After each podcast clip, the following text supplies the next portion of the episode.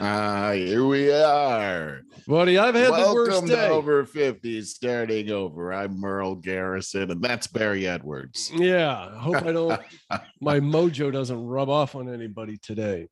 I uh I got up early this morning to do the Yeah. typical thing, hope to go to the gym. Of course, I couldn't ride my bike. It's storming like crazy. There's uh, Oh, some branches down and um and then our internet was out so now it's like oh my god i can't go to the gym. I got to figure out this internet thing. Should I reboot all of that? Lisa is still sleeping which is unusual. She usually gets up at 3.30 or so. And you know i'm like worry about her. And uh i'm like hey hon uh she's behind closed doors and stuff. And then she gets really angry with me because uh, she left me a note on a paper towel and said i didn't sleep all night don't bother me. And uh, here i am no internet. Now she doesn't share some of the secret information with me so i can call at&t and get that resolved. So at this point i'm just kind of angry. I pack up all my stuff and the dog and come over. Fortunately my renters left early. Right, right. It's looking good uh, over there. So here I am. Oh, so I I pull up to the street. We're on this dead end street here, and a, a telephone pole is down, blocking everything. I have to park uh, a little bit away and haul all this stuff in in three trips, including a dog in a cage. Oh my gosh. Get in here, and then you and I have endless problems trying to get connected to Zoom, which I'm not surprised about one bit. It was par for the course for your day. Mm, and it, and it, it's uh 10 a.m. and this is late. for Yes. us, So Yes, it is. Yeah.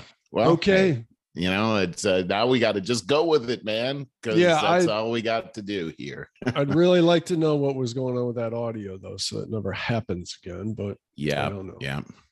Yeah. Well, uh, you know, my- uh, our friend Irby passed last week, and I'm going to the viewing this afternoon. Oh, it's this afternoon. Okay. As soon as I post this, I'm hoping to be out of here by 2:30 or so. Right. and um boy i got a we got a lot of nice feedback from a lot of irby's friends that thanked us for the show and i Really really i really appreciate that uh a very dear friend of irby's anthony if i'm gonna mess this name up anthony DiVincenzo. De, Deep DiVincenzo. Pretty sure I got that. He says I'm one of Irby Greenwood's oldest friends since the second grade, and we uh, text and talk every day. I saw the podcast regarding him, and I thank you. I will be in Cleveland for his memorial next weekend. That's this weekend now. And we are going to go to East 55th to talk about his love of life Mm. and I have this gig going on with my mom. Everything is just coming to a head here. And so my mom's 80th birthday is this weekend. We're leaving tomorrow to take her to Amish country. And I'm going to try to get back in time for uh, this gig at East 55th tomorrow evening. Oh, mean, I really- okay. Uh, Anthony and I emailed back and forth several times. I got to know him a little bit. I'm looking forward to hopefully I see him at the viewing today. Um, but I'd at least like to see it at East 55th tomorrow, along with some other friends of Irby's. I think that'd be great. I wanted to say that Irby's brother, Ed, uh, who I've met a couple of times, love this guy. He reached out, also thanked me for Irby's dedication, the podcast. Uh, and we talked about how kind Irby was. I hate saying that in past tense, but I really look forward to seeing Ed again today. And I hope he's doing great. Also, want to say Charles Pierce commented on our video. Thanks for the kind words about Irby. He will be missed. And he really, really will be by a lot of people. And also, I'd like to say that Megan Buckaloo uh, left a couple messages and said, My heart breaks for Barry. Barry, grieving is not about being selfish, it's the opposite. It's self care and preservation, and that is needed when you lose someone that you love. I totally agree, Megan. And I understand what you're saying. I really, really appreciate your kind words. Uh, I really, Yeah. really do.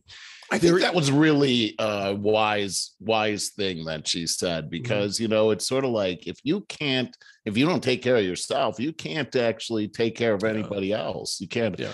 you can't love somebody else if you don't love yourself. Mhm. And um and and so that's really what she's talking about. I think I picture um that uh, thing that the flight attendants tell you when you're Mm. about to take off is that when those oxygen masks drop you need to put the oxygen mask on yourself first before you Yeah. pass it along to your kids. So um I I I I thought she encapsulated the right thing in that in that uh that in her message uh, Mhm. very well. I've got another one here from uh from Wendy and Wendy Burns, and she says, uh, Merle, what a touching episode this was. the correlation between allowing yourself to feel grief and that being um uh, and, and that being a reflection of love made me think of a quote from a Marvel movie. Yes, Hmm. Marvel, she puts in quotes. and the quote is, but what is grief if not love persevering? And that is really I wonder what movie that was from. I don't know, but I just got goosebumps on that. Yeah, that was a really good quote. it really was. She's Thank uh, you, she's a deep person. Yeah. Yeah, uh, I wanted to say about the uh, seemingly feeling selfish about the lost thing versus not. My point is that it, I, for I'm talking about myself. I think it. Yeah, it's great to uh, grieve my personal loss. I still am, but I'm thinking about if if I get the chance to say something. Uh, there's the viewing today. There's a funeral tomorrow that I don't know if I'll be able to make. I want to discuss how these things are different today than they were a few years ago. Hmm. And get your feedback. But Yeah. if I have a chance to say a few things, my point is is I don't want to be making a spectacle about myself crying and stuff. I Mhm. want to be talking about some really beautiful things that I know and I want to share about Irby. Yes. That's what I mean. It's about Irby. It's not about me. Right. But given that I'm talking, I guess I'm referring to last week's podcast. I just heard the news and, you know, it was a little tough for me to keep it together there in the beginning. Me too. Jeez. So what is, yeah, I know, I know. It was just, um, you know, when you see your friend hurting and stuff, it's, it's heartbreaking. you Yeah. know? Yeah. Um, I've had that experience with you as well. Well, so when I went to Tazan's funeral last year, Irby's son that was murdered, the I guess you call it viewing. I think that's Right. synonymous with wake. Is it? Yes. Uh, it is. Okay. Yes. Okay. So I went to that and you know I spent some quality time with Irby and uh, when they went then there was the time when the family the everybody is getting ready to do the funeral part Right. and that's when I thought it was most appropriate for me to say goodbye and let Oh, family do that. So in this instance, the viewing or slash wake and the funeral were all on the same day. Now, so I was talking Oh, about this with Lisa, that's interesting. I've never heard of that before. but I've been to funerals like that. Oh, you have where the wake Mhm. and the funeral were the same. Same. Yeah. But then Lisa says when her father passed away 10 years ago or so, oh, it was more than that, about 15 years ago, that uh, he had like two viewings. I kind of remember doing uh, funerals like this too. There's two days of viewings. If you couldn't make one, try to make the other. And then the funeral was on the third day. Huh. I've never been to one of those before. That well, the ones that I've seen, like I just think about my father's, and you know, they had the uh the wake was the day before the funeral, and everybody comes. It, it was an open casket. Uh, uh, but then the funeral's different because it, that's a closed casket. You've got the pastor gives his eulogy, and and uh, other people come up and everything, and then you, you proceed to the to the to the burial grounds and everything. That that's pretty much the routine I've seen. Um, Mm. pretty much that's that's the traditional thing that I've seen, but Yeah. uh, yeah, I've never seen it uh, all done on the same day before. Yeah, I, I think I have. Um, so these are on two different days, and I was wondering what to wear, and I even Googled it and everything. And boy, you could find real traditional stuff. Well, you should wear a tie and a black jacket and black slacks. Right. And and other things which seems more contemporary to me i'm talking about an august day where it's supposed to be about 90 degrees and humid.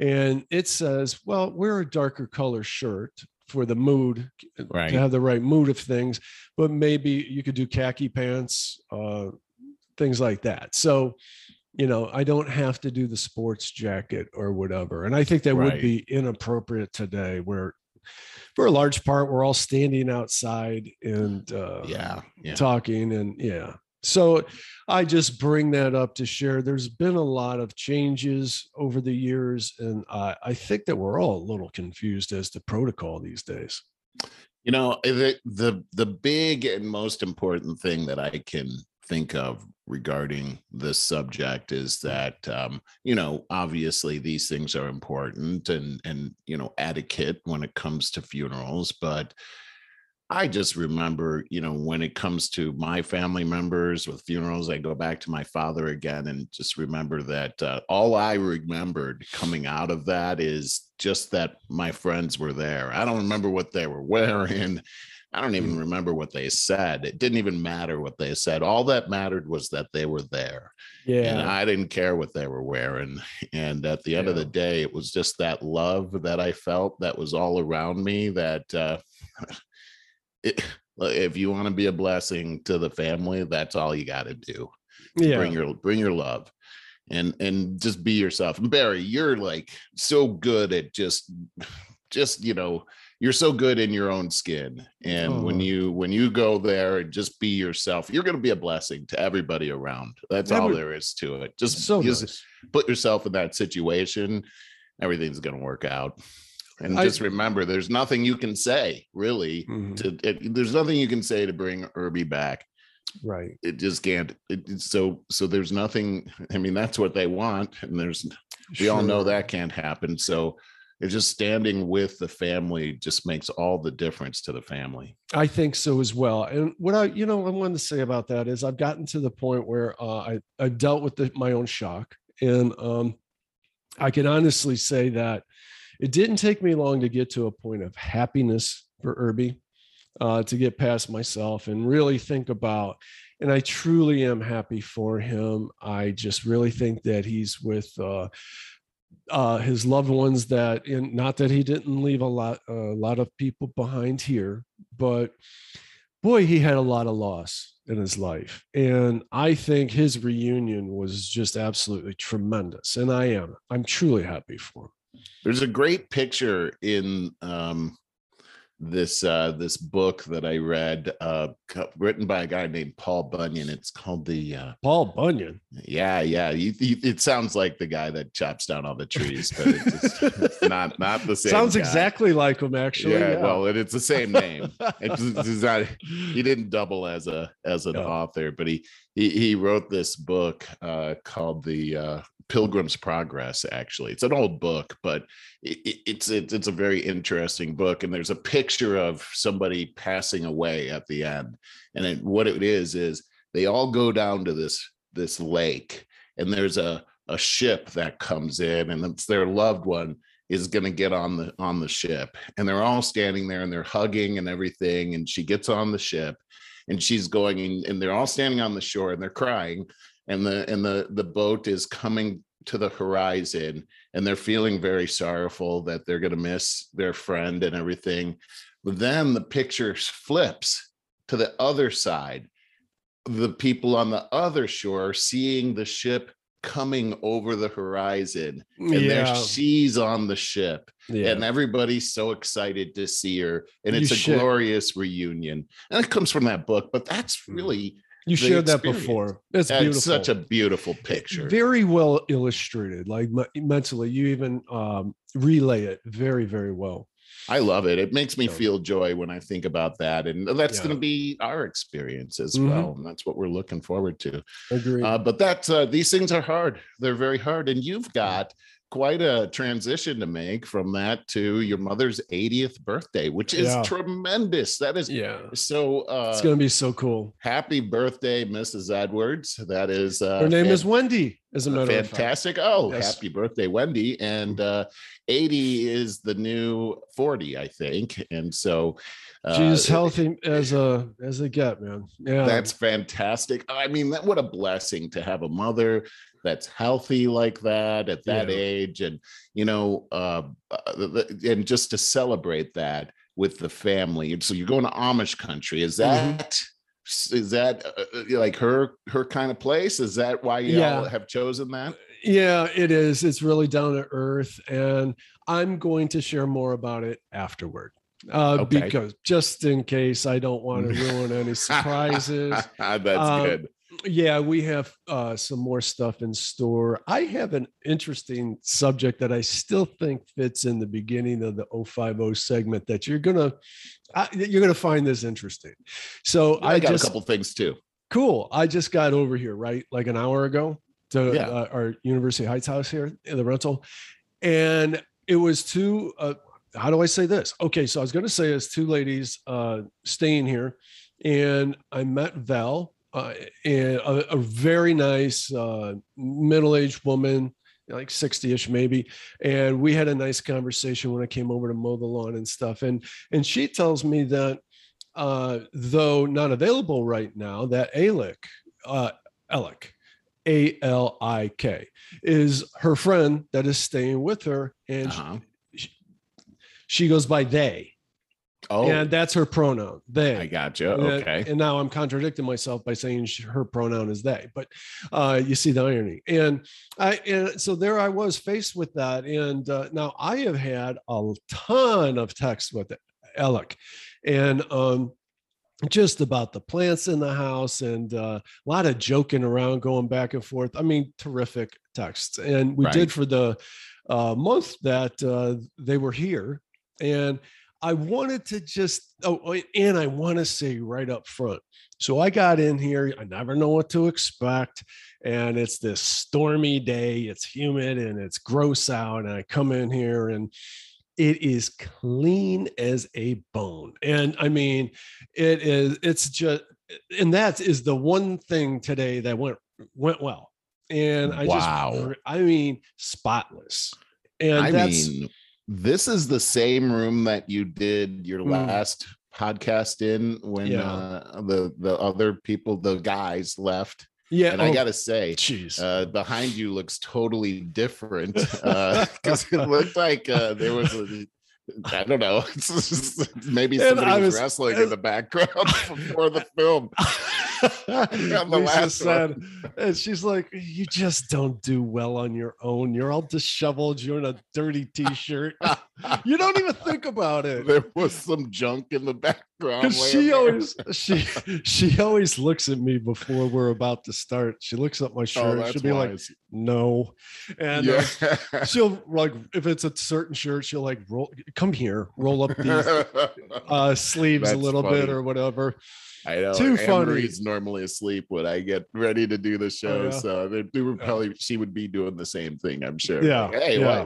why, why do you have that thread hanging off of your collar it's like that? funny how uh what's the word unobservant there's the word for unobservant i am Me Uh, too. yeah yeah I'll have like some food all down my shirt or something, you know. How did I- that get there? i always say i could never be a detective no, I, I my just- wife could be one though. She Oh, would be, she would be you- outstanding. women are like that I oh they're just sensing everything all the time and Ah, all the We're just- details. I don't know how they do it. Keeping Yeah. up with all those details. Yeah, like Yeah. it's I, I try to tell her how how freeing it is to just turn your brain off. my mother my mother swears to god she's she has said this for decades but she and i know she thoroughly believes this. Men can't see dust. It's just not within our sensory range Yes. Crumbs fall into I the same crumbs. category. I see. oh, you crumbs. do? Oh, well, I don't yeah. see enough of them. Yeah, I. That's I my problem. I see big crumbs. I don't Yeah. see the little tiny ones. I, I just don't notice them. I, I have to say, d- Yeah. doing this Airbnb thing, I've had to get better, more sensitive to all I'm of these sure. things as I'm I sure. go along. And Lisa'd come over and be like, "This place is filthy," you know. I'm ready to turn it over, and it's like, Yeah, how could this be filthy? Yeah. What, are you, what are you talking about? You could eat Yeah. off the floor. yeah, yeah. I wouldn't so, do that. So uh, I want to get back to uh, the being confronted with the pronoun situation for the yeah, first time in my that's a life. tough one. and immediately you know it's like just me being me and and put yourself in the same situation i want to respect that person. Of course, of course. and uh but i don't know how to say they in those search in those circumstances and if i'm talking about the two of them uh, my ex renters together i'm also saying they uh I know. I know. wish that people like that. I- I don't know if this means that that's a man trans trans uh Yeah, doing the you're on thin ice now. I know. I don't know the word, but tran- transitioning. That's the word I'm trying to find. Transitioning to a woman. right. But is right. there a way that you, or if it's a woman transitioning to a man, that seems It's a so. trans man. is that how you say it? Yes. Okay, and in either So, like for instance, Caitlyn Jenner is a trans woman. Oh, transition to a woman. Right. Gotcha. Hey, man, you just shed a lot of light. Simplified on it. Yes. Yes. Yeah. Uh, So- but but the they thing, this is Mhm. tough because we've learned we've been taught all of our lives to use they in a certain context. So now we're asked to use muddies the they as a as a pronoun. However, that pronoun grammatically does not fit into how we've learned to, to speak. Yeah. So now we have to say, if this woman were upset by the terms of the contract, you'd have to say, they was really angry about that. yeah. It and just that's makes not us grammatically correct, right? To to say that. And also if if if people don't know that you're speaking about an individual rather than a group, Everyone's people, confused and uncomfortable now. they're going to think that either you can't speak English or you don't, you've made a mistake. And what you really meant was they are really upset and they're now they're thinking it's a group of people. And now exactly. it's really hard to communicate. You know, um, I, I wish, and I'm ignorant in this situation, clearly, admittedly. I wish if if he wants to transition to a she, that he would say, please from now on refer to me as she. I mean, that makes sense. I know people are like, well, I don't identify as either. There's a that's what's going on. Right. and it's like well okay uh I, I don't know what to do about that but it just makes everybody un- it it's uh I, and Jordan Peterson talks about this a lot too, because this is the problem. That's ooh, this is a nice segue for uh, something I would like to bring up, but that's what got him in hot water about five or six years ago. oh yeah, but that's the whole impetus on that on Yeah. that whole thing, isn't it? Yeah, and uh, that he's like, hey, I don't care how you want to identify, but now you're trying to take away free speech. You're trying to impose speech on other people. You can do whatever you want to do, but don't tell other people what they have to do now and make it a moral dilemma uh, issue. And put because I feel literally, I think as we discuss this, we feel like there's no way that we can get this right. We are being Right. painted into a corner Right. and if we go right or left, we're going to step right into the mousetrap.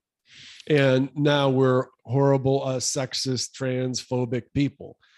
And because we're put into this odd situation. Well, you know, and it's interesting too because we've we've seen we haven't seen anything like this yet. I mean, we've seen Yeah. where um like for instance black people uh being called african americans and and the so I, by the way i have an article Off- on this Often a Uh, misnomer. Y- y- y- absolutely a misnomer um because i don't know any africans in my family but um uh, that's a you whole did the story. DNA blood test, and you're Yeah, more. I got them, and they're in there. Just- The Yeah. West Africans are there. I just don't know them. Um, and uh, you know, so but here's the thing: is that we changed the nomenclature of the race, but we didn't change the nomenclature of the pronouns for the race. So, so that's a whole different thing. We've never seen anything Mhm. like this before, and it actually doesn't change a name it grammatically changes the language.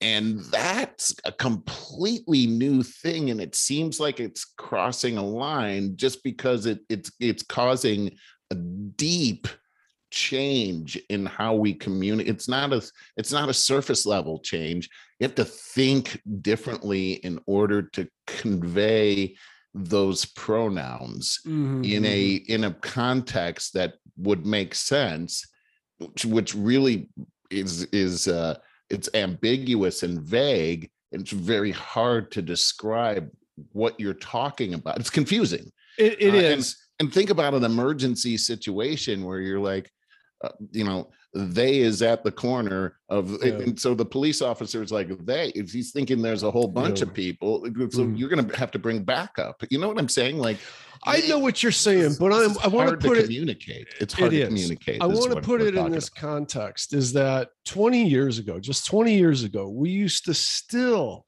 make so many gay jokes and slurs in that direction. And we've become way more sensitive to that in, so many respects. And if you go back 50 years ago, it's it's dramatic. It's uh, mind blowing the difference in uh, uh, the way we look at uh, homo uh, homosexualism. And so maybe this is the beginning of this for trans people. I don't know. We'll only know when we're looking back on it. But it makes me think, though. Uh, what? So my only point is is that it's it's a it's a clumsy transition for us that are not intending to be clumsy. We're intending to be respectful, but it's just really difficult. Well, you know what, Barry? I sometimes wonder, like, who comes up with these things? Like, is is one Doesn't- person and then it becomes a big deal because everybody goes oh i could get attention if i jump on this bandwagon and call you a, a homophobe or a transphobe and now everybody gets scared of being called that it's the, it's the same thing that we talked about with the cleveland indians you got a, a couple people that get on this oh we can get offended by this whole indian thing and and ignore the entire uh, majority of people, including uh, the Native American Indians, that said, "I'm not offended by this. It's a celebration." yeah, yeah. You know? It- it- you know, it's uh, I, I'm just thinking about the whole they them kind of thing, and is that is that is are there really a lot of people that want this? I mean, I certainly see that on social media, but Mhm. I'm finding that No. when you see, see it on social media, it doesn't really mean that's the majority. I've got an article that right here uh, Mhm. from Gallup, you know, the ones that do the Mhm. Gallup poll, Sure.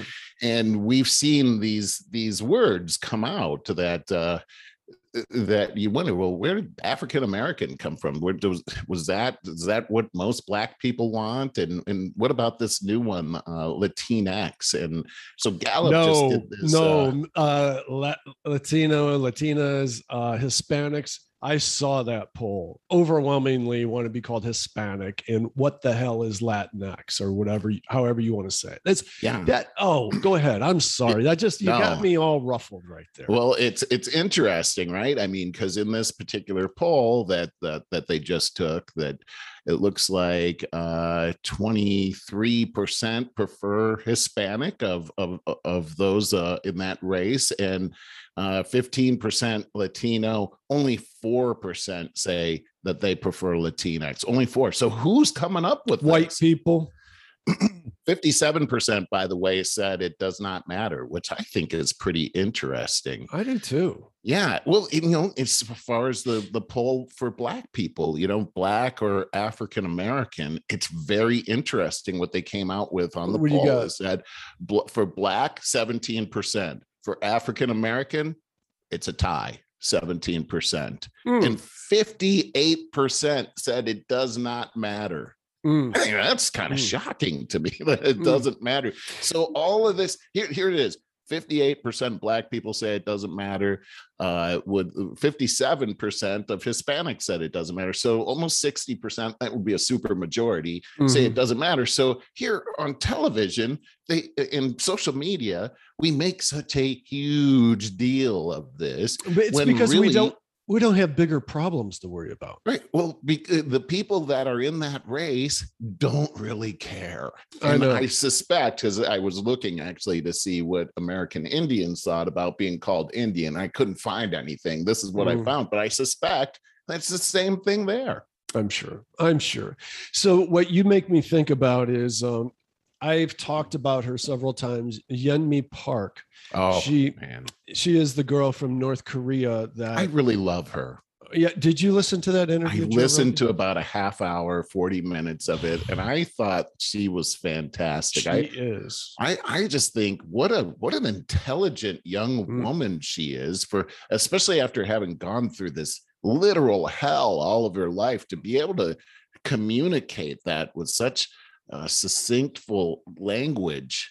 And what we mean by communicate that is she was from North Korea and no one uh, prior to her being vocal about this knew really anything or cared uh, about what's really going on in North Korea. We her point is is we'd rather be obsessed with our pronouns here and uh, and and talk about how horrible our country is. Mhm. And she came from North Korea where they own nothing, nothing. And you don't even know what I mean when I say that. I mean nothing. And everything belongs to the state. They don't go to the grocery store and get food. They forage. They eat bugs, uh, grasshoppers, dragon, dragonflies. She says a, a good source of protein, but they were always in a state of starvation. That She the first time she saw a trash can when she escaped to China, and that was a whole nother horrifying story, but China has a lot more than North Korea. First time she saw a trash can, she asked what that was. And because she couldn't conceive that people had something to throw away because they own nothing. What she learned in North Korea is that the world began at the beginning of uh, what's his name? Kim Il Sung, Say again Kim Il Sung. yeah, I I have the hardest time with Kim Il Sung. Um, at the beginning of his uh is it His him reign. or his family? His birth. Yeah, it His was it was the beginning of it. It was his birthday. That's It's the like beginning of the universe. He is Yeah. God. it's to like the them, birth of far as they know. Christ. Right. She'd never seen a map. She didn't know what was going on. They didn't have North Korea does not have electricity. When you see it from the satellite, it's the darkest dark. place on the globe. Yeah. And I oh Not only uh, is it dark from space, is a real thing there. Yes. Uh, uh, it's not only dark from space; it's gray. Like nothing's growing there. Mhm. Uh, it's uh, it's it looks like a, a cancer actually from space. It's it's pretty crazy. But these It is. stories that she told uh, about what it's like there, you know, when she talked about the starvation and how uh, in the morning it takes her about a half an hour to just come to her senses and start moving around because they're starving the, the malnutrition is is causing a, a brain fog to happen. And she mentioned that everyone there in north korea is in that brain fog. They're sort of stumbling around like like zombies. And think how easy it is to control a race like that. What she said is that yes. there's no way for them to have any higher level of thinking there because they're obsessed with being able to find some kind of food. She said that if they found a snake, that that was a huge bonus. yeah. Like you don't find a snake, you know, you know what I mean? Like finding any kind of meat was a gi- gigantic thing. Uh, she talked about her mother witnessing somebody who had uh, butchered a cow that was on state property being executed. Yeah. And then the, another thing that just jumped off was that uh, the leader uh, Kim Il Sung had uh, been see something about them having pets, the population having pets, really made him think that they're honoring these pets above the state, above him. So he ordered that dogs. every one of those dogs be uh, be uh, Seized uh, and killed. And killed. Right. I mean, can you imagine somebody coming to your house and taking your dog and and you never you know it's going to happen and you never see it again? There's worse stories than that. Oh, Um, much worse. And she talked about how just how desensitized that she was just They didn't growing have- up in this type of a society. they didn't have words for love. Uh, they didn't have a word for me or I. Everything was we because it's about the collective. That's the thing is it's about the collective and the collective and collective salvation underneath of the God of that nation who is Kim Il Sung. They have to worship this person. And really, uh, the way that she painted this nation, it sounded like they were living in hell there. Like that is a She said it's a giant hell. concentration camp and that it is now bordered with electric fence, mines, and armed guards. And it is a giant concentration camp. It's disgusting. she talked about the amount of death that is there. She was just desensitized towards it. Mhm. Going to the train station, there were just dead bodies there that reminded her floating down the just, river. Just Mhm. wood. That's what she said. They were like wood to her. Like you Mhm. know how you see wood all chopped up and everything, and you don't have any feeling towards that wood. That's how she felt. That's how the whole society feels. There's no dignity in human life whatsoever. And It's they so don't mind if 90% of them starve to death. The government doesn't does I mean that's actually a policy that they have. Mhm, mhm. They're purposely their aim is to purposely starve them to death. yeah. Uh, that is that is how they keep them under control. And I think really I hadn't listened to the whole thing, but um, I think her point has been that there are things that are happening here in this country. This is a warning. Uh, um, when the government wants to take over every part of what you do, what you think, where you go, uh, who your friends are, where you where you go to school, and what kind of education you get, that this leads to this type of a lifestyle that they have in North Korea. Uh, she talked about receiving as a gift after she escaped a planner. And but what, what is this? A planner? Mhm. And they explained, well, no, you write down, you know, what you're going to do the next day or the next week. And she thought, who does this? Uh, the government plans out what I'm going to do tomorrow, what I'm going to eat, who I'm going to talk to, when I go to bed. That's how these places are. Uh, and and and if you say the wrong thing, you're eliminated Mhm. and we see our country starting to really go down this road and it's a slippery slope it's a big warning slide uh, sign what's happening right now because you start going down that slope and you start gathering speed exponentially Mhm. we've seen a change over the last seven months that i've never seen in my entire lifetime and it's so I- quickly It seems like, well, because we've become aware of things like critical race theory too late. And it, it's America. It has to go that far before anybody believes you. Uh, Because prior to that, you're just a conspiracy theorist. Mm. And so that's what I want to mention a few things that, and how she ended her podcast. If you listen, you got to listen to the whole thing so you realize the horrors that she's seen. I'm going to just summarize a few things quickly. So, at about 13, her and her mother escaped to China, where her mother, uh, they didn't know what China was. They had no Mhm. idea. They just saw lights there and figured that they could find food. And as soon as they got over there, they were seized by uh, sex, the sex slave industry. Her mother was raped right in front of her. She didn't know what rape or sex was uh, prior to this, but her mother offered herself because they wanted to rape her. And so they were both sold into sex slavery diff- in different uh, places. And so, uh, so uh, I'd say about a year later, maybe two, 14 or 15 years old, she was sold to an owner who then raped her for two years and uh, did have a degree of compassion towards her but you got to understand the society. That's this is the whole chinese society. It's it's disgusting. And she got uh, she was able to find her mother and flee to south korea. This is probably when she's 15 years old where she got an education. She literally at the, by this time when she got into school at 15 she was found to have the awareness of about a seven year old Hmm. and she got obsessed with learning and getting educated. And in south korea that's what they do. They are That is what they obsessed do. with- yeah they're obsessed with education there. And so she got this amazing education and uh, uh, then had the opportunity to come to the us to go to university and she went to Columbia and was completely horrified with how bad college is here now. And this is what she discussed at length with Jordan Peterson. And uh, Jordan Peterson has gone on this crusade to uncover uh, this. This is what what is going on with colleges throughout the United States with a lot of different experts.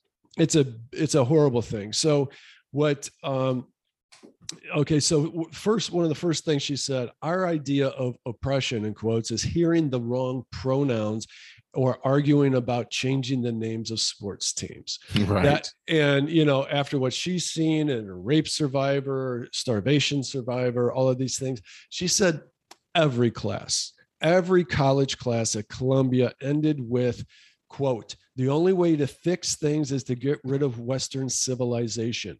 Get rid of the constitution. Get rid of white men. They are the problem. The source of every single problem that we have is white men. Every class. She said an example music class. The professor asked who has a problem with listening to western music? Everyone raised their hands he says bigots like Mozart and Beethoven oppress the music of minority groups. And uh, yeah, Yen, Yeonmi has has finally found being able to talk about this the way she has the last few years. She wrote a book in 2015 about this before she went to college. And but now being able to talk about this, she's found one or two other people from North Korea that she can share this with because she has felt so alone Mm. Nobody understands this. This and people listening to us right now can't really fathom. I suggest, please, for the love of God, look up Yeonmi Park on Joe Rogan's podcast that just came out last week, or even the one uh, with Jordan Peterson. Both are equally horrific but enlightening. Mm. This is the problem, Barry, is that uh, here in the West, we can't fathom what this what Marxism yeah. uh, it does. This is this is what it is. It's Marxism, and Marxism has been the biggest murdering mechanism in the last hundred years. Um, this book uh, by mm, Stephen mm-hmm. Scherer. Uh, we interviewed him on Cyber Talk TV a couple of weeks ago, and he spent time in a Chinese communist detention, an American, and he says the same thing that Yeonmi Park says. Is it Park Parks? Park. I was calling her Parks before. I think maybe that's how Jordan Peterson had it, but on this podcast, it's Park he he was saying the same thing that she says is that he, he's he's isolated and alone uh, when he tries to communicate this to other people here in the West, uh, they look at him like he's got three heads. They can't, they just can't understand. They can't fathom it. And he actually says that's a blessing in a way because we haven't had this kind of oppression here. But the problem mm-hmm. is, is that we've not been educated of what the dangers are of of Marxism.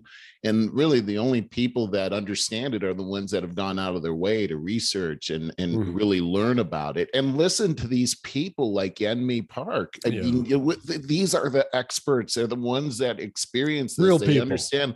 This is these are the people. These are the watchtower people. They can see the storm coming um, or they're the canary in the coal mine.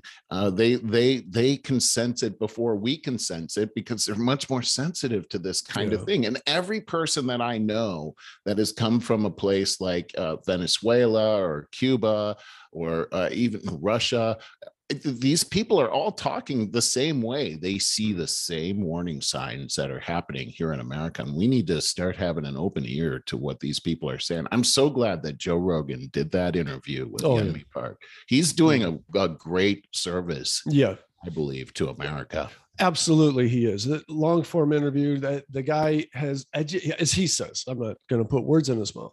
Joe says he's educated himself so much over the last 10 years of doing this podcast that, you know, it's unbelievable. And I can relate. Yeah. I, I, I check out his podcast to see what's up about well, twice a week because he has a lot of MMA fighters on there and stuff that I don't mm. care too much. Although when I do listen to them, oh my God, they're so intelligent too. They have very intelligent conversations. Yes. But I look, you only got so many hours in a day. So I look for the uh, most deep uh, and interesting ones that he has. And he does, he's an amazing interviewer. I want to make the point it was a very very sad ending. Joe is talking to her and, and he's like, "Man, you really paint a bleak picture. Do you think there's hope here?"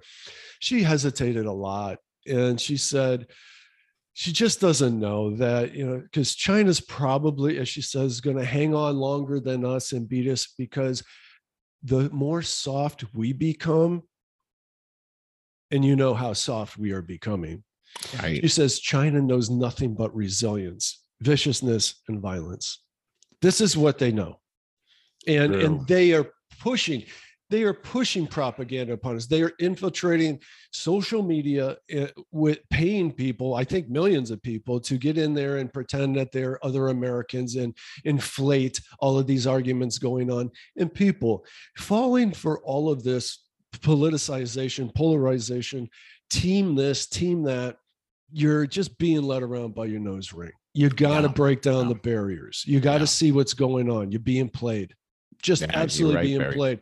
Our media is a huge part of this problem and maybe maybe we're right at the cusp of uh, usurping mainstream media completely with this privatized media that we are doing now. As you said what joe rogan is doing he's reaching millions of people and so is jordan peterson. So are other people like them and that's why we feel it's very important for us to bring to our friends some of these summaries and hopefully encourage you to uh, check Yeah. out some of these podcasts Yeah, I think it, I think it's really important too, Barry. And I uh, I always, always want to keep in the forefront of my mind as we talk about the serious nature of the threat that's coming from China, especially because it, it is rocking our world here in America.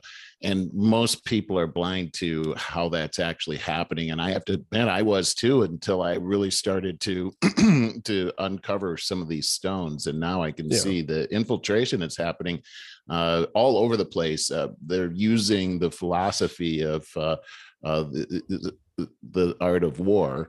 Mm-hmm. Uh, and uh, it is death by a thousand pinpricks. And so they're coming at us uh, in every opening that they can have. They're coming, and it's espionage. It's it's it's all of these different kinds of things that we can't really see as traditional warfare. And that's really the the the trick here but we have faced in our history of America some pretty dire times that we've been able to make it through. And even uh, when I think about the complacency here of the Mhm. American citizenry, uh, we saw that we've seen the same thing before. Before uh, I, I'm thinking specifically of World War II, uh, there was a lot of the same general things. There were a lot of the same general things and feelings and the kind of government that we had at the time. Many similarities there. Mhm. And Pearl Harbor really woke up the sleeping giant.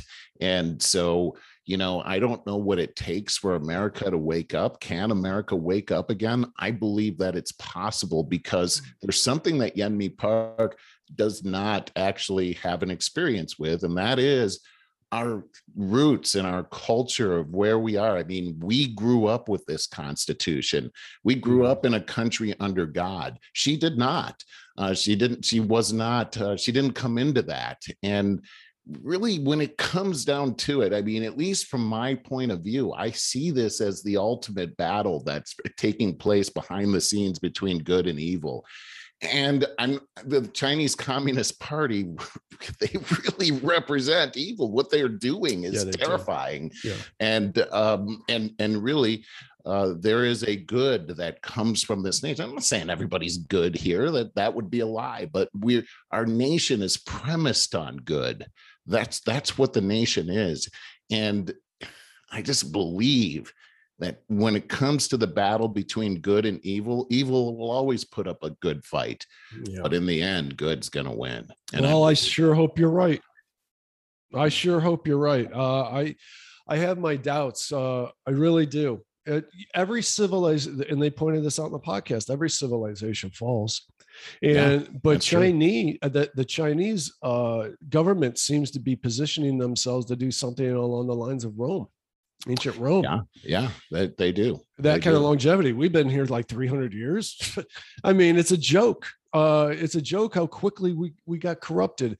That's the shame. Uh, our forefathers put together such a brilliant and inspirational government, but just still, I mean, it's it's amazing how it's impossible to stop corruption of human beings. Well, and I, I really believe that when the founders put together this country, of course, it was a benefit to this entire country. But what they were doing was they were putting a concept together, Yeah. an idea together that that actually has changed the entire world. We've seen evidence of that.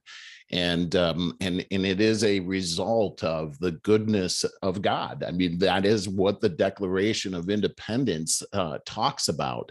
So when they framed it, they actually framed it as the battle between good and evil, and that their faith in the God of the universe uh, overcoming evil is what we're premised on. So it, it comes down to our core belief system: is good more powerful than evil? Uh, is is is light more powerful than than dark? And uh, I just say this that when you look at Rome, for example, and what happened at the end of the Roman Empire, uh, it, it, it was a result of corruption and evil that had happened within Rome that disintegrated their power structure, their power platform. When you're when you're on a platform of good, uh, it doesn't disintegrate that way. Well, that's what we have to get back to at, in America is that foundational good. And I really believe that it many times takes a, a shaking, a rattling to cause that to happen we saw that at the end of uh, at 9-11 there was a brief time there Yeah. at 9-11 where About there a was month. this- it was unfortunate that it lasted like that i Mhm. thought there was going to be a, a, a permanent change there Me but it too. didn't happen it was discouraged it's a discouraging that that didn't happen Mhm. but can it happen again i believe that it can Oh Well, yeah. i have hope I do too.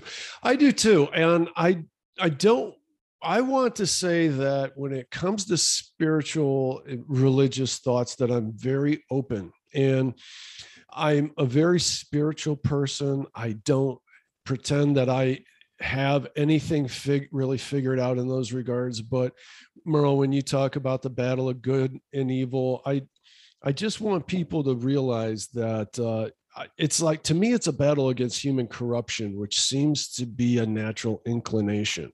It is. And and so and the reason i say that is because i also feel that we've been in this transition for quite some time for decades where as people get a little bit more aware in science everybody's like believe the science and what they're meaning by that. They're using that for two different things. They're using that for as a a, a rally cry around cl- uh, climate change and a rally cry around uh, anti-religious like anti-christian kind of belief. And what i think that that is is we're caught in the middle at this point for a good reason too. Like i think as people get uh, increase their awareness and everyone thinks that they're so ultimately aware right now that's when you are completely lost. It's kind of like the the 20 year old that thinks that they know everything and then you get to be 40 years old and realize you didn't know anything and it's kind of where we are as a society but for very good reason. One thing that's we seem to never be able to talk about in this country and jordan peterson pointed this out in a in an interview i saw not too long ago where he once again and i only saw it once i couldn't find it again but once again he was asked why don't you express why or if you believe in god or not? And he goes once again he's like oh god i hate that question. And and he goes it started to explain and one of the reasons why I hate that question so much is because I don't know how to answer it. He goes, to be quite honest, I don't know how to answer that question. And but he went on to lay out a few reasons why.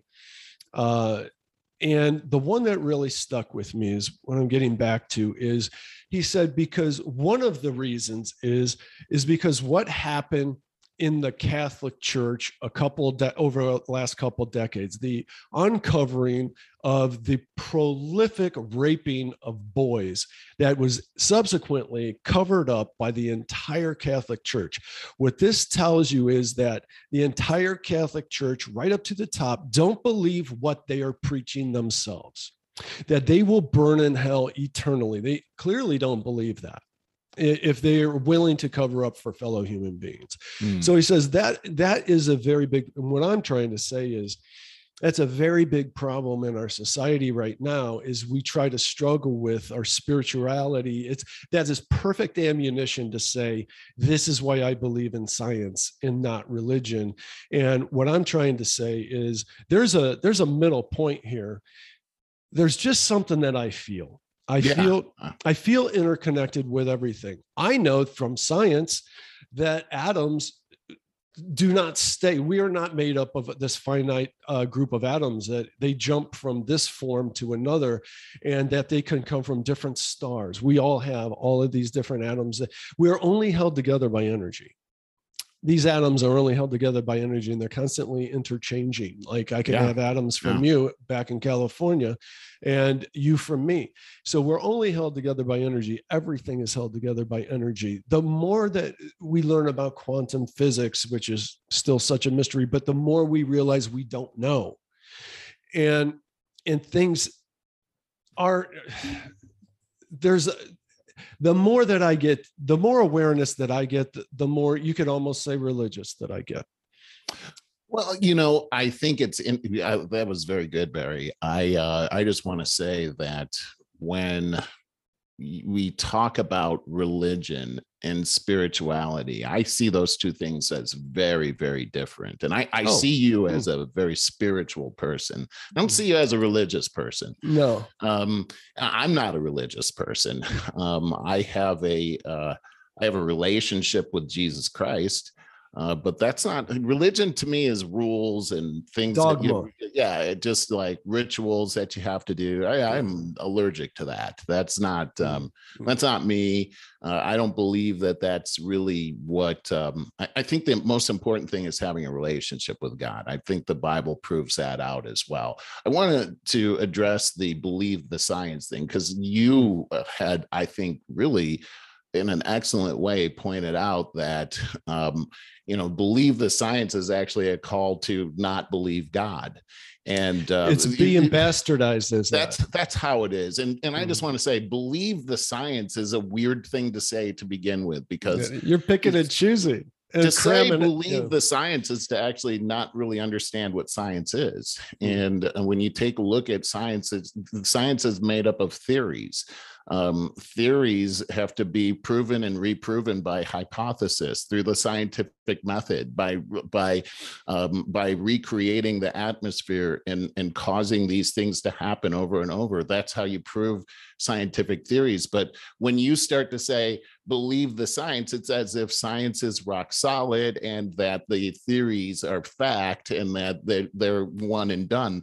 Science is never one and done. Science is constantly evolving. And Yeah. when we start to say believe the science, it starts to become propaganda and mm-hmm. and it's and we can see it now as being used as a, a political weapon against political enemies when you say believe the science it's a misnomer. That's Mhm. not what science is. The scientific method uh, that we all learned proves that out. We should be nervous when somebody says believe the science. Yeah. what we should look at is embrace the science um, and there is no i think once again barry you're so uh, intelligent when you say that there's a middle ground you don't have to choose between god and science There you go. God is the master scientist. The reason we have theories about science is because we don't know everything. We know that there is a God of the universe that has put all of these things in order, and we're constantly trying to aspire to that, that wisdom. Um, and we know that it's above us. So we're constantly evolving our knowledge based on the testing of that. But if we start to say, believe the science and it's one and done, that absolutely devastates the field of science and we'll never move beyond where we are today. In fact, we'll regress.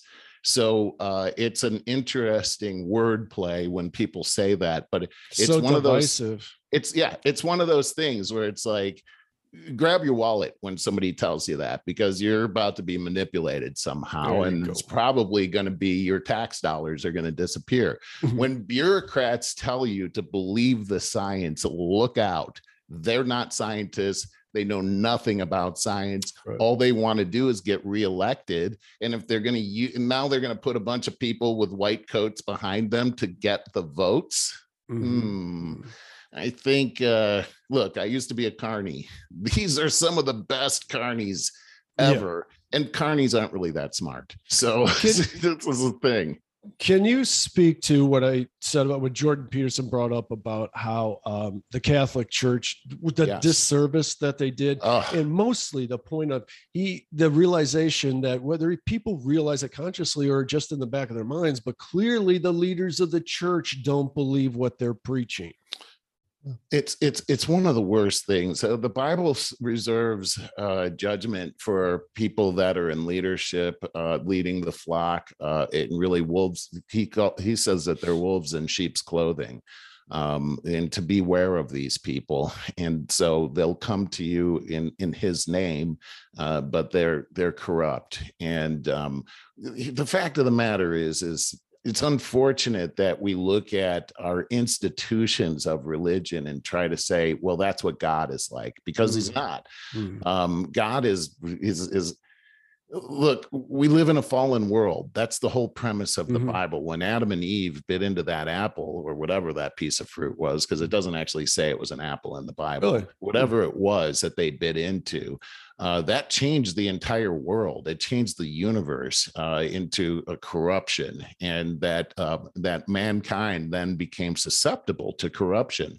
And uh, and and really, Barry, you were bringing this up earlier. I love what you were saying. I mean, the way that the founders put together this country was exactly with that in mind: is that we live in a fallen world, and absolute power corrupts absolutely. And so, with that in mind, we have to put together checks and balances in order to make sure that these people don't have the absolute power to use it and wield it against a population for their own benefit.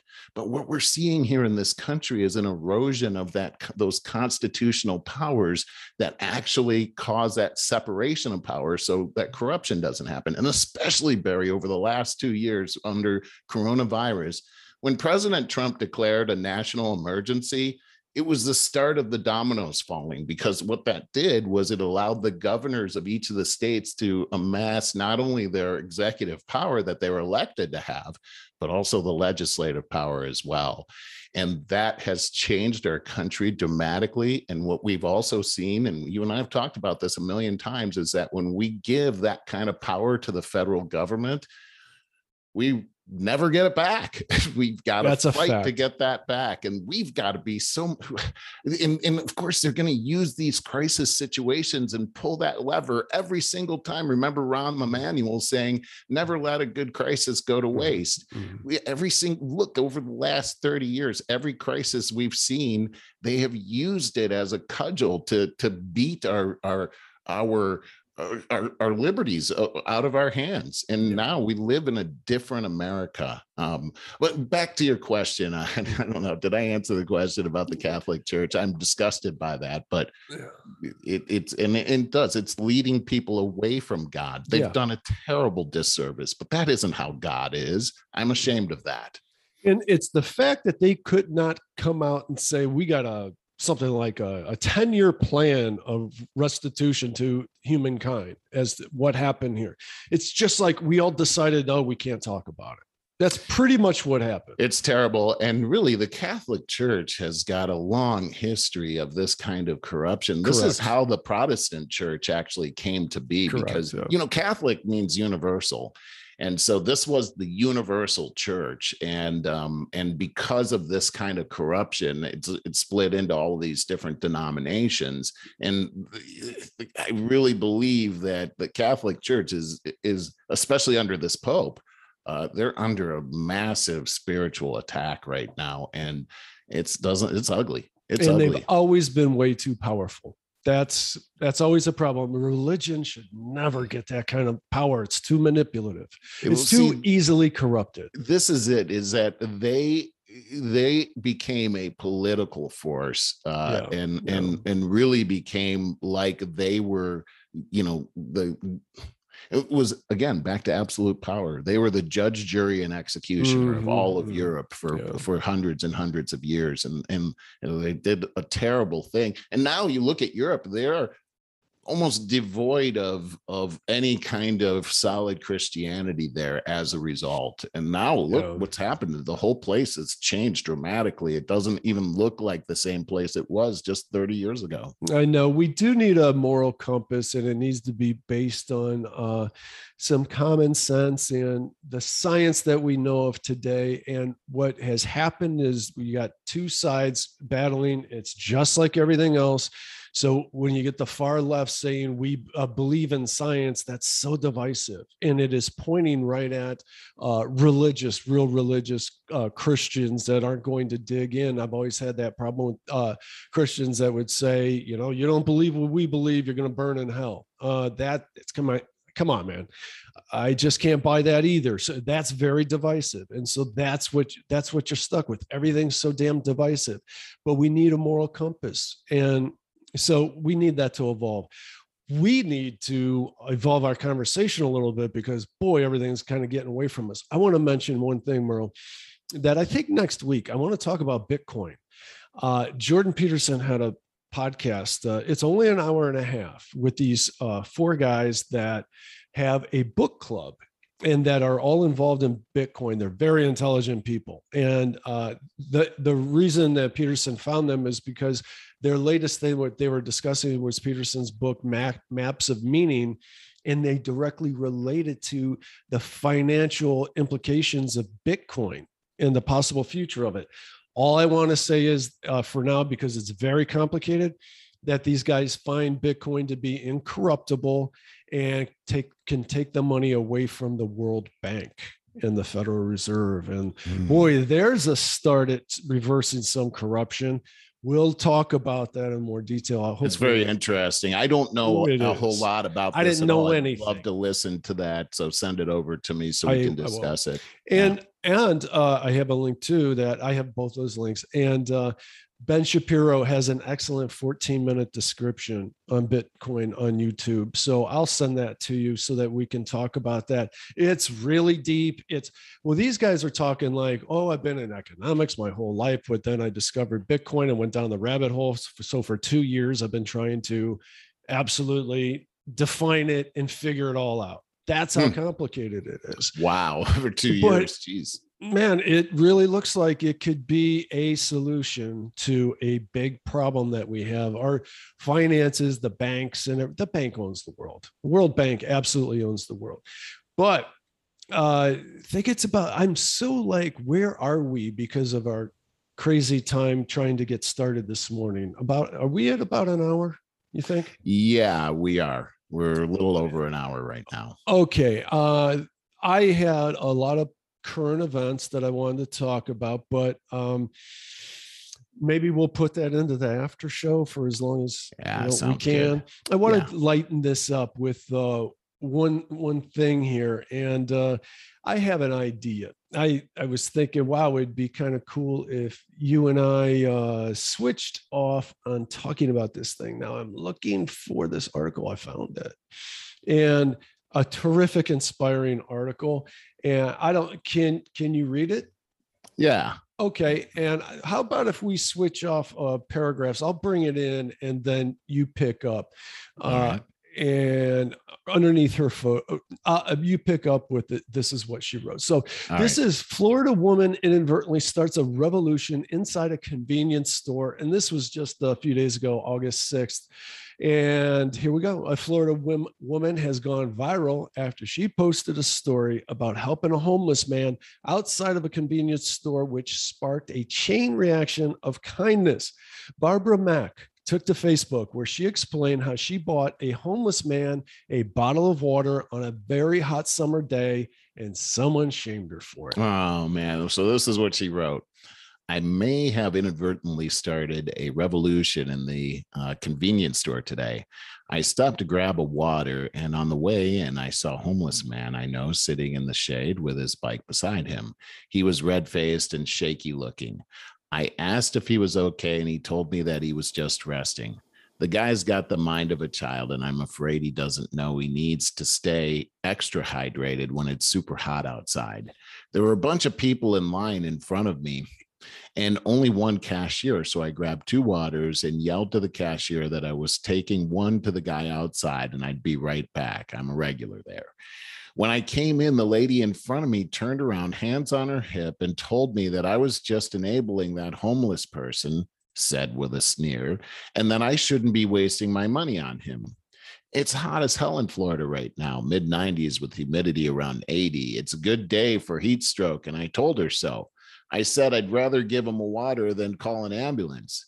I was going to shrug it off, let it go, chalk it up to ignorance and the heat making everybody cranky. And then she told me I should be ashamed of myself, that somebody should call the police on him and that it should be illegal to beg for money.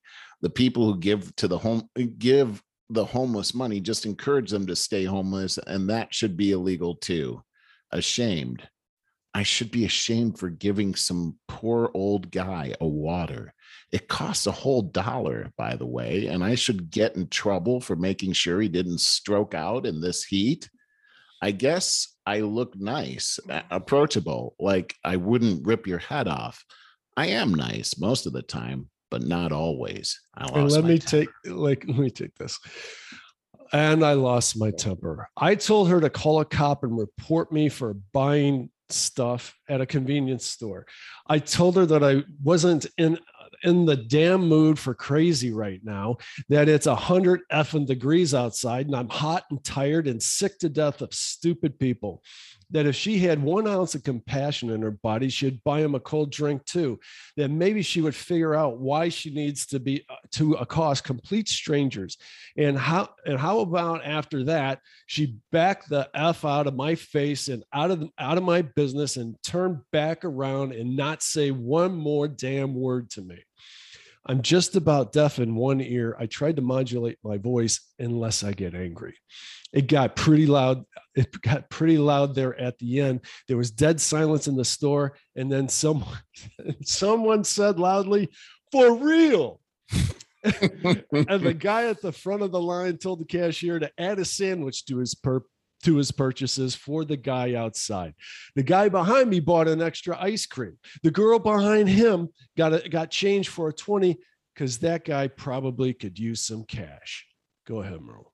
Every single person in line got him something. Everyone except the now very embarrassed lady in front of me who slunk out without saying another word. When I got the cash, when I got to the cashier, she didn't charge me for either of the waters because she was going to take him one anyway. And mine was free because of the entertainment. when I went outside, he was eating his ice cream and drinking his water with a pile of stuff around him, a big old grin on his face. He didn't look shaky anymore. And there, people is the story of why I hate people. I was, and, yeah, and why I love people. And why I love okay, and why I love people all in the same damn minute. I sat in the car and drank my water and laughed with tears in my eyes, same as I'm doing now. Oh. Barbara's this post, post has been shared more than 139,000 times, and she says she's glad her story has been an inspiration to so many. And isn't that great? Yeah, that was pretty cool. when you first read that, like she started a revolution in the yeah. in the thing. I was like, oh no! But what yeah. a great story this is, and but what it, a what a uh, what a great heart she has. Absolutely, but it does also bring up a philosophical discussion too. Let's not get crazy about it, but about begging.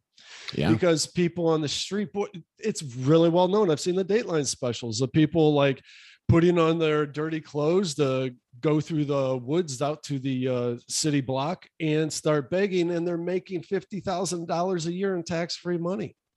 Well, the fact is, is that you know, especially out here in Los Angeles, you can't give to everybody that's begging for money because there's so many people yeah. that are begging for money out yeah. there. And my my philosophy is this: because I have a compassionate heart, but I can't give to everybody, so I just let God lead my heart. Like if if I, if my heart is tugged in a certain way, then that means I need to do that. But if it's not, then I just keep on walking. You know, I mean, mm-hmm. that that's it. Uh, that's the only governor I have in this whole thing, and I can't give to everybody. But God just leads me right to the people that I believe He wants me to be with, and that's how I do it. Yeah, and uh, because you're right, there are people out there that are going to take advantage of you, and and, and there are people that uh, use that as a as sort of a, a trap to uh, to get you into a very bad situation. So we've always got to you know use our hearts to to yeah. you know or your gut. You know, you get a gut feeling. I mm-hmm. go with your gut. Absolutely. Okay, with that, those great parting words. And uh, check us out on the after show. You'll see it come up right at the bottom of your screen. And uh, talk to you guys next week. Love you guys.